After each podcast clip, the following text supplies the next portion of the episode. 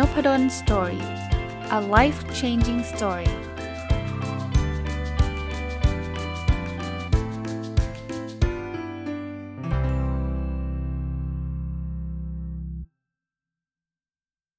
สวัสดีครับ ยินดีต้อนรับเข้าสู่นพดล Story Podcast นะครับ วันนี้ก็เป็นอีกวันหนึ่งที่มีโอกาสได้เรียนเชิญรองศาสตราจารย์ ดร.ระดาวันแก้วกิติพงศ์นะครับ หรือขอเรียกสั้นๆว่าอาจารย์พึ่งนะครับ สวัสดีครับอาจารย์ครับ ค่ะสวัสดีค่ะอาจารย์ อาจารย์พึ่งเป็นอาจารย์ประจำสาขาระบบสารสนเทศเพื่อการจัดการของคณะพาณิชยศาสตร์และการบัญชีมหาวิทยาลัยธรรมศาสตร์นะครับ แล้วก็อีกตำแหน่งหนึ่งคือผู้อำนวยการโครงการปริญญาโทสาขาวิชาระบบสารสนเทศเพื่อการจัดการนะครับนั้นวันนี้เราจะคุยกันทางด้านแนวๆนี้เนาะต้องบอกว่าช่วงยุคปัจจุบันเราเราเจอโควิดอีกแล้วนะครับ แล้วหลาย ๆ ครั้งที่เราเจอโควิดเนี่ยผมคิดว่าบทบาทของทางด้าน เครื่องมือทางด้านไอทีทางด้านเทคโนโลยีต่างๆ ก็จะเข้ามามีส่วนช่วยทีเดียวนะครับ เอาเอาบทบาทที่ใกล้ตัวผมและจันพึ่งก่อน คือการเรียนการสอนเนาะตอนนี้ว่าว่าจะจะจะเกิดอะไรขึ้นอีกไหมครับ จะต้องออนลงออนไลน์หรือ หรือจะมีแนวโน้มอะไรยังไงเกิดขึ้นไหมครับก็ก็คงจะเป็นไปในแนวนั้นแหละค่ะอาจารย์จริง ๆ แล้วทั้งทั้งเรา เองแล้วก็ในหลาย ๆ มหาวิทยาลัยไม่จริง ๆ ไม่ใช่ในเฉพาะในประเทศไทยนะคะ รวมถึงในต่างประเทศเขาก็มองแล้วว่า การเรียนการสอนในลักษณะออนไลน์เนี่ย มันคงจะไม่หายไป คงจะเข้ามาเป็น new new normal แบบยาวๆอะค่ะ เพราะว่าจริง ๆ แล้วมันก็มีข้อดีที่ช่วยช่วยเสริมการเรียนในห้องเรียนแบบแบบออฟไลน์ได้เหมือนกัน ในในลักษณะอย่างเช่นว่ามันมีการอัด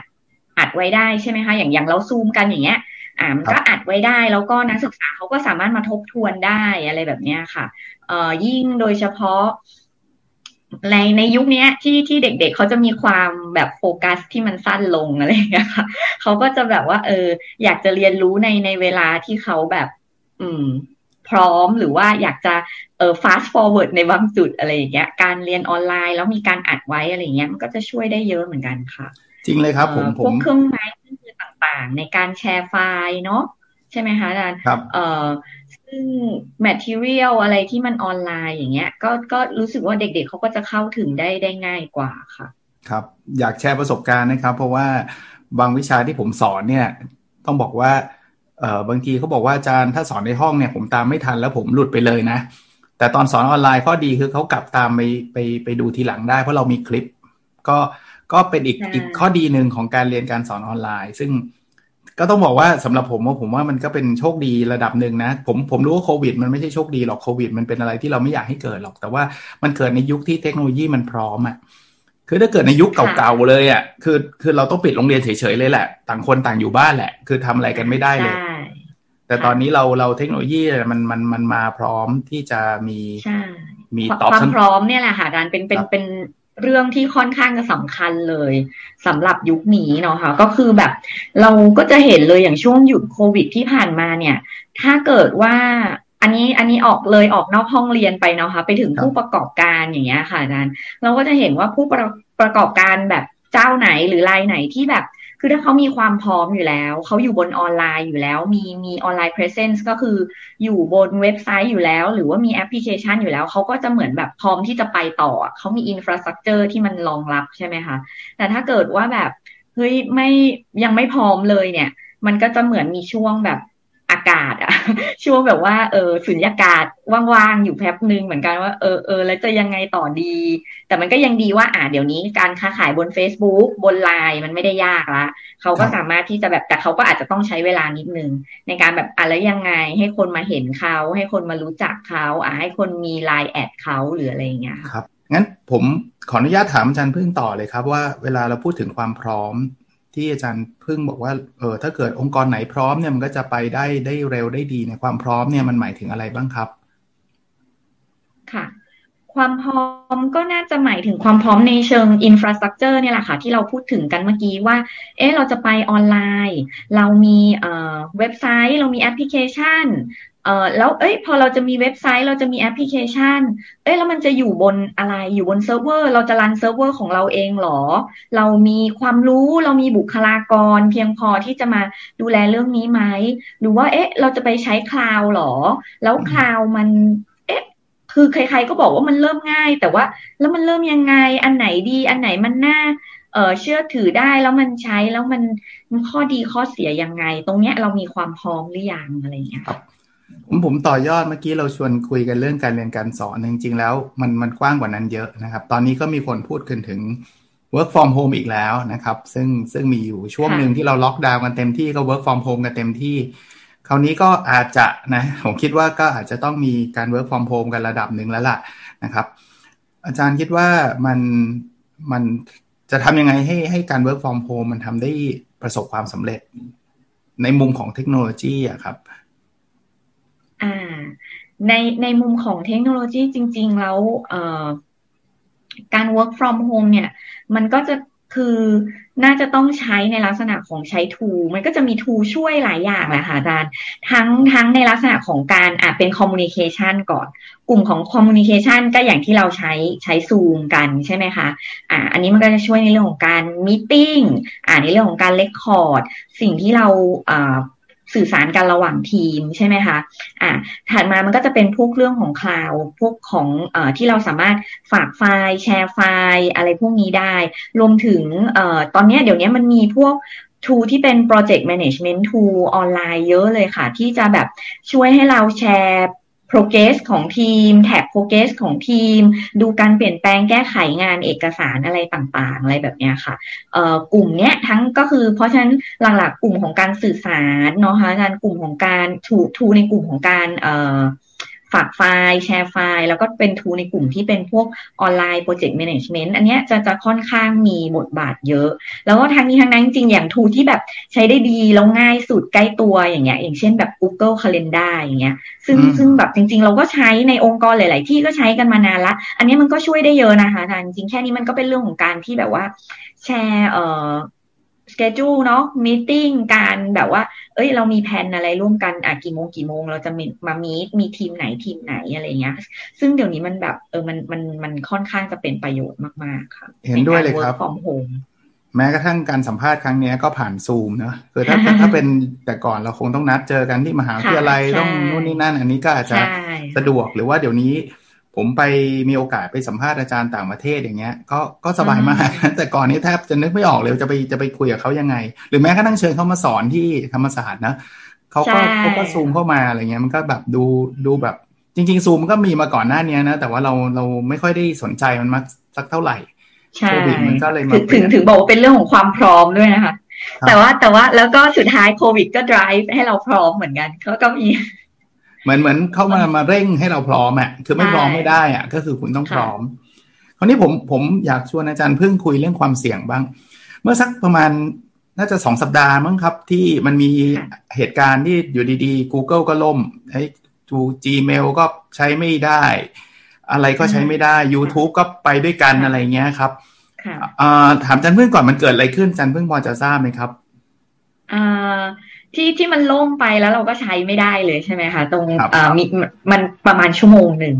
ซึ่งจริงๆเขาบอกว่ามันมันเป็นแรร์อีเวนต์มากอาจารย์ คือเขาบอกว่าแบบเหมือนหนึ่งในล้านอะ มันไม่มัน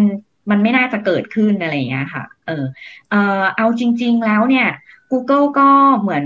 กับ announce ออกมาสั้นๆ ว่าเขามีปัญหาเป็น internal storage ของเขาอะไรเงี้ยค่ะ อ่า ก็คงจะถึง reach limit หรืออะไรบางอย่างเขาเขาก็ไม่ได้บอกในรายละเอียดนะคะ แต่ว่าเขาก็พยายามกู้กู้กลับมาในในหนึ่งชั่วโมง ก็คือเหมือนเป็นเป็นปัญหาที่ระบบของเขาหน่วยความจำอะไรอย่างเงี้ยค่ะ มันมันมีปัญหา อ่าตรงเนี้ยก็ก็ก็เป็นเป็นสิ่งที่แบบ คือคนทั่วโลกก็ก็ตกใจนิดนึง เพราะว่าก็ไม่ได้คาดคิดว่า เฮ้ยนี่มันคือ cloud service รายใหญ่ของโลกอะที่แบบ เฮ้ยเราเราเรารู้สึกว่าชีวิตเรารีไลน์ออนอันนี้มาก แล้วแบบอยู่ดีคนที่แบบอาจารย์ลองคิดภาพคนที่ติด YouTube กำลังดูดูเอ้ยชั่วโมงหนึ่งอะที่เราดู YouTube ไม่ได้แล้วแบบ เออคนที่แบบ สมมติเขากำลังดูแบบว่าไลฟ์อะไรสักอย่างอยู่เขาก็คงจะแบบค่ะก็ก็ตกใจกันมีมีการแล้วรู้กันได้เร็วนะผมว่าเดี๋ยวนี้โลกมันคอนเน็กกันเนาะไม่ใช่ว่าเอ่อ Google ล่มไปแล้วพรุ่งนี้ค่อยรู้ว่าเมื่อวาน Google ล่มไม่เลยนะครับ พอล่มไปเสร็จปุ๊บเนี่ยแบบโอ้โหคนเข้ามาในไลน์กันเต็มเลยว่า ใครใช้ Google ได้บ้างอะไรเงี้ย Gmail เข้าไม่ได้ โอ้โหเขาบอกว่ามันเป็นเป็นทวิตเตอร์ of the day แบบ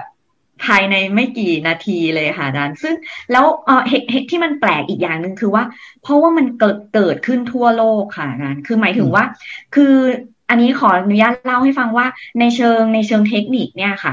การที่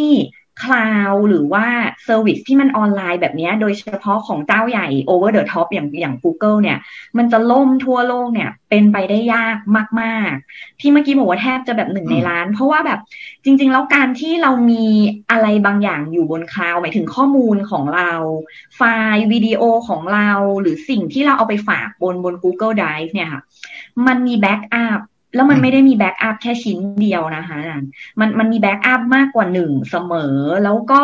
ทั้งนี้ทั้งนั้นไอตัว backup เนี่ย infrastructure ในการ backup ของเขาเนี่ย มันกระจายไปใน location ต่างๆ ทั่วโลก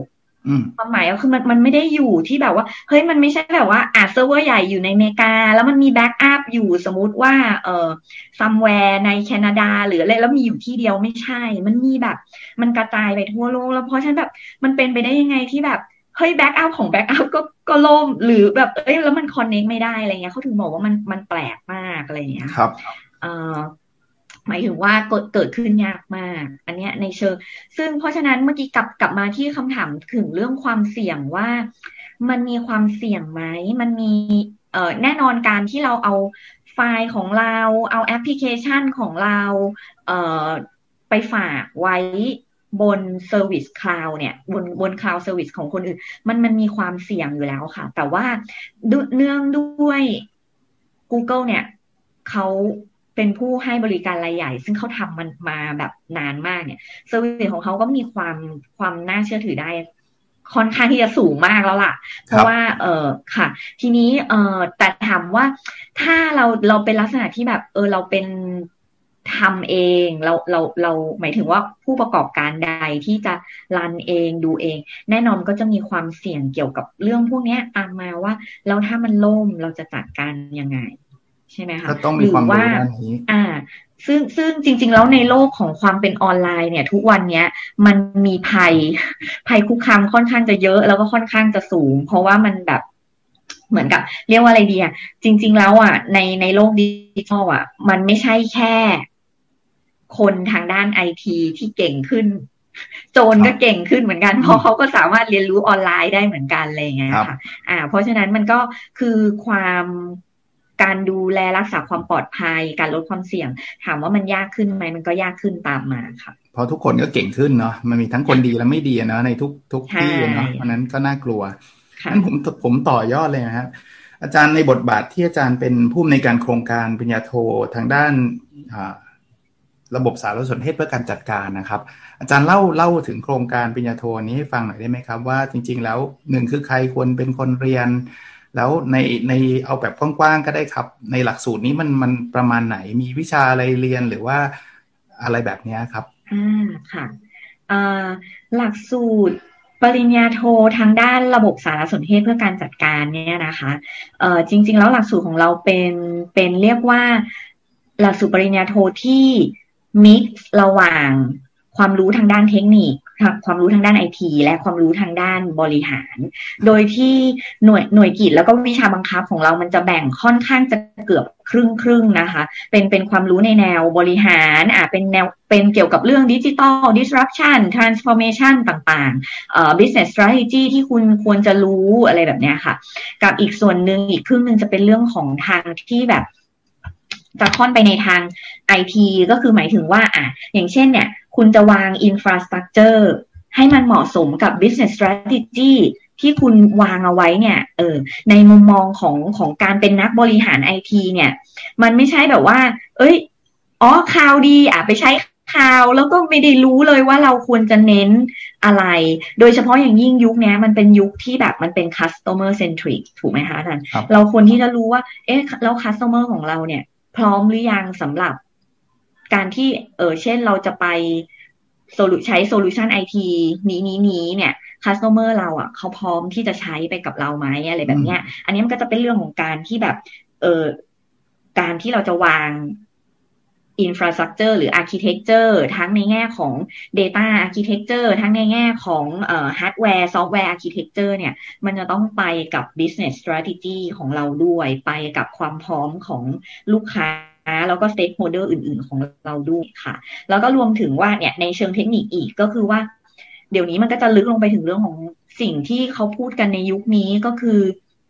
เรื่องของ Data ถูกไหมคะ Data คือเหมือนเอ่อเรียกว่าเป็นเส้นเลือดใหญ่ เป็นแหล่งน้ำมันเป็นแหล่งทองของขององค์กร เพราะฉะนั้นขาดไม่ได้ก็คือเราก็ต้องเรียนเรื่อง Data Management ค่ะว่าเราจะจัดการกับ Data จำนวนมากยังไง แล้วเราจะใช้ Data ให้เกิดประโยชน์ในเชิงที่เขาเรียกกันว่า Business Intelligence หรือว่า Business Analytics เนี่ยก็คือวิเคราะห์ข้อมูล เพื่อให้เกิดประโยชน์ในเชิงในเชิงธุรกิจ ในเชิงของการประกอบการตัดสินใจทางธุรกิจยังไงเนาะคะ่ะ แล้วก็อีกด้านหนึ่งหลัก ๆ ที่เราเน้นก็คือเรื่องที่เราคุยกันเมื่อกี้ว่า เรื่องของการ วิเคราะห์ความเสี่ยง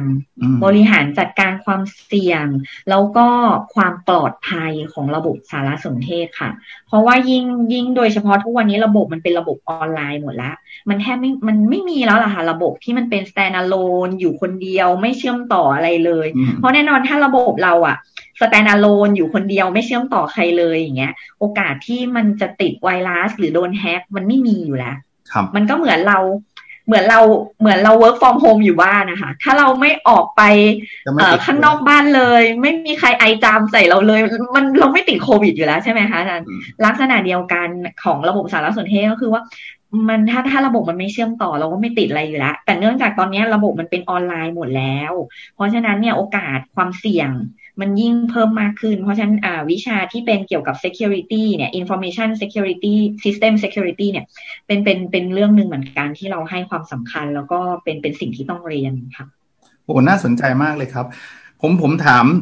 เป็นเป็นตัวแทนถามคนฟังเลย เวลาคนจะสมัครเข้ามาเรียนต้องมีพื้นความรู้อะไรไหมครับ แบบผมต้องจบคอมพิวเตอร์ไซเอนซ์อะไรแบบนั้นมาไหมหลักสูตรเราเปิดกว้างค่ะอาจารย์เนื่องจากเราเนี่ยเน้นทั้งทางด้านไอทีและบริหารคือครึ่งครึ่งเพราะฉะนั้นเนี่ยไม่จำเป็นต้องมีพื้นความรู้ไอทีเพราะฉะนั้น เรารับทั้งคนที่ไม่มี background ด้านไอทีเลย และคนที่มี background ทางด้านไอทีซึ่งจากที่ผ่านมาอย่างอย่างหลาย ๆ รุ่นที่เรา run มาเนี่ยเอ่อ percentage จะอยู่ประมาณสักสี่สิบสี่สิบเปอร์เซ็นต์เป็นคนด้านไอทีห้าสิบถึงหกสิบเปอร์เซ็นต์เป็นเป็นคนด้านด้านบริหารและอื่น ๆอื่นๆนี่ก็คือหมายถึงว่าเรามีทั้งแบบว่า มีทั้งคุณหมอ มีพยาบาล มีบรรณารักษ์มีแบบว่า เออ โอ้โหมีฝ่าย HR มีอะไรอย่างเงี้ยค่ะ ที่เขาก็อยากจะคือเขามองเห็นความสำคัญในเรื่องของการวิเคราะห์ข้อมูล การบริหารจัดการข้อมูล การมองไอทีจากมุมมองของผู้บริหารอย่างเงี้ยเขาก็อยากจะมาต่อยอดในด้านนี้ ก็ก็ก็จะเป็นแนวนี้ค่ะ คือเรียนได้เรียนได้นะครับค่ะเพราะฉะนั้นก็คือไม่จำเป็นมีพื้นฐานเรียนได้ เพราะว่าเราเออเราจะมีวิชาปรับพื้นค่ะอาจารย์มีที่เราเรียกว่า pre course ปรับพื้นก็คือพูดง่ายว่าคนไอทีฝั่งไอทีจะมาปรับพื้น ปรับพื้นเรื่องบัญชีการเงิน คนอ่าฝั่งบริหาร ฝั่งที่เป็นนอนไอทีจะมาปรับพื้นเรื่องไอทีก่อนที่เราจะเริ่มเรียนค่ะ ครับ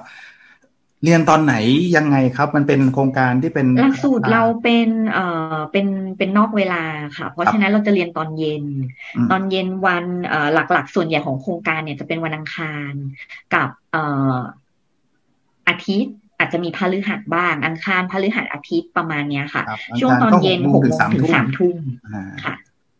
แล้วก็วันอาจจะวันอาทิตย์ใช่ไหมครับค่ะเป็นวันอาทิตย์ไม่ต้องลาออกมาเรียนนะคุณไม่ต้องค่ะไม่ต้องค่ะ ยิ่งยิ่งยุคนี้เอ่อจริง ๆ แล้วเราควรจะโฮงานของเราไว้ใช่ไหมคะ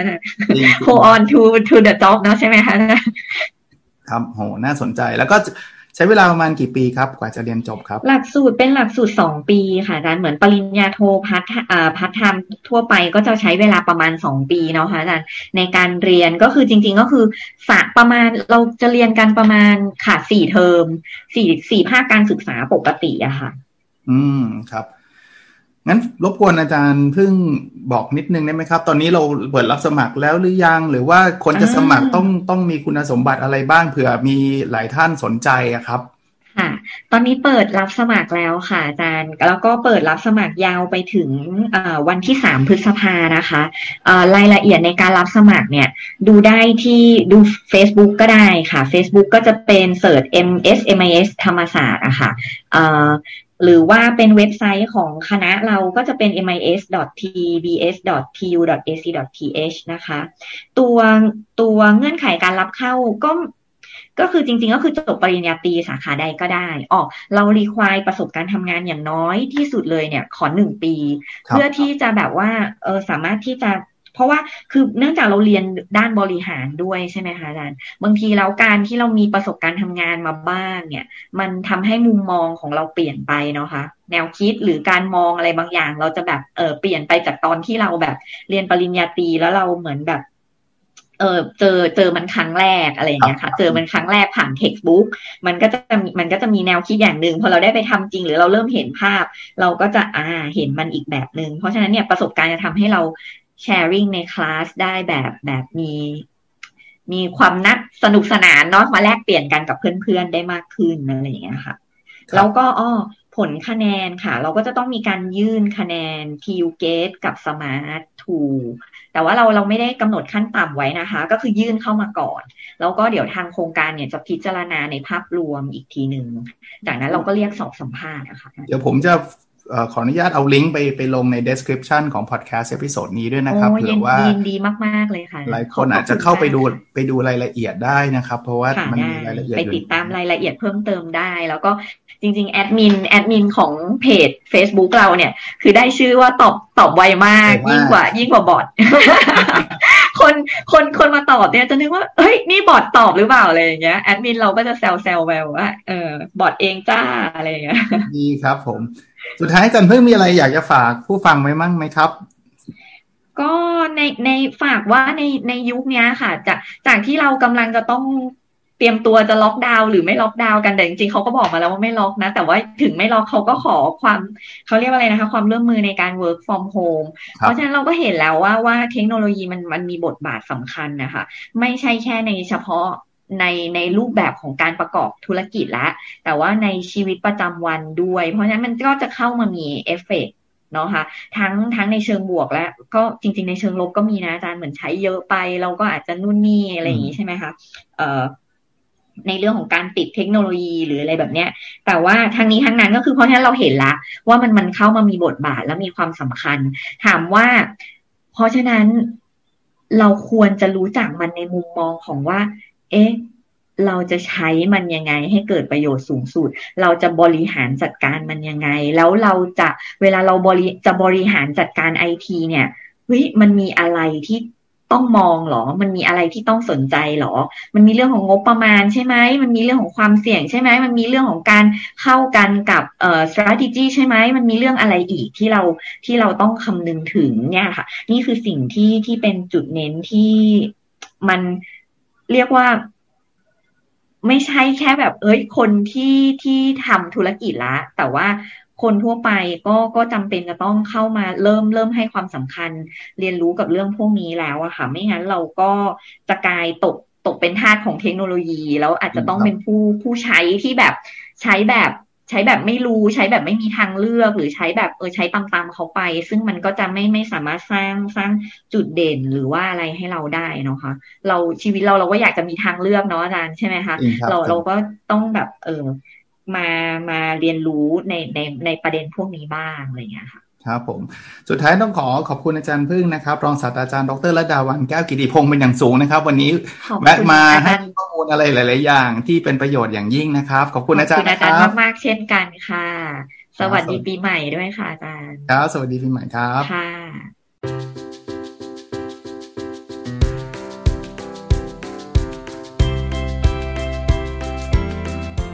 n o p a d o n Story a life changing story